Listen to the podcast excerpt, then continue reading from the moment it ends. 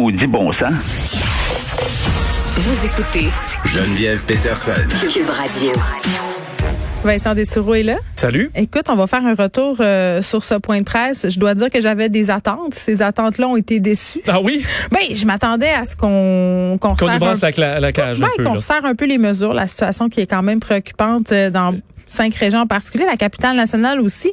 Premier ministre qui semblait dire que même si la situation inquiétait à Québec, on avait assez d'hôpitaux, que tout était J'étais très surpris comme toi là, de ce discours-là de M. Legault sur le fait que notre système de santé est capable de gérer cette montée de cas. Mais on veut pas que les gens soient malades. Euh, surtout que je regardais quand même, vous rappelez les cas à Québec, là, Ouais. 100, euh, c'est 129 cas aujourd'hui.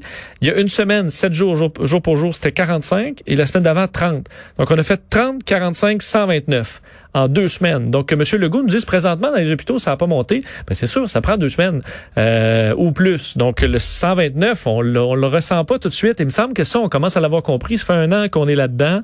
Donc on nous dit ah mais les hospitalisations pour l'instant ça n'a pas monté. Ben c'est sûr, mais dans les prochains jours ça va monter. C'est comme si on nous vendait ça comme étant quelque chose d'inévitable. C'est comme si on nous disait, ben rendu là, écoutez, on ouvre et advienne que pourra.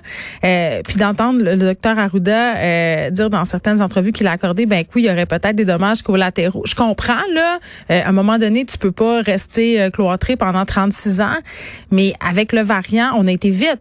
Oui, surtout que là, le variant, on commence à comprendre son impact, commence à voir à quel point il semble plus contagieux ou causer plus de problèmes. Te dire que là, dans ce qui a été annoncé, il y a quand même des éléments intéressants. Vaccin. Euh, ouais, le vaccin, non seulement euh, on va, euh, enfin, on va augmenter la vaccination dans les régions qui sont les plus touchées présentement, les régions oranges, là où ça s'est mis à mal aller. On va déplacer des vaccins de Montréal.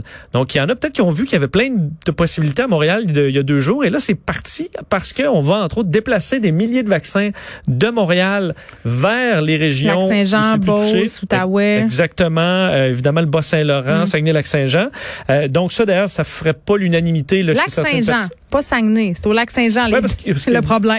Oui, Dans le coin de. Roberval. Et euh, l'autre point, AstraZeneca, évidemment, qui, bon, présentement, on ne, on ne le donne pas aux 55 ans et moins, mais on va avertir maintenant. Alors, du Christian Dubé disait, euh, il va y avoir des, euh, sur le site Clic Santé, il va y avoir des vaccinations AstraZeneca. Donc, ceux qui sont en gros prêts à passer par-dessus les inquiétudes. Qui va choisir ça? Pour aller Ben, plus vite? Est-ce que ça va aller ouais, plus vite? Ben exact, parce que si, si te- tu, tu passes en mai, admettons, avec Pfizer, ben là, tu peux dire AstraZeneca après-midi. Honnêtement, c'est un pensez-y bien.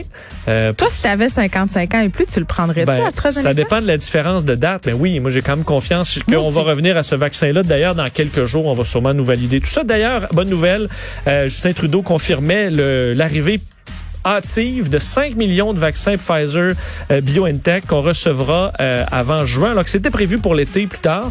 Alors, on pourra euh, vacciner davantage. Je concentre sur les bonnes nouvelles. Vincent, merci. Merci. On se retrouve euh, demain à 13h.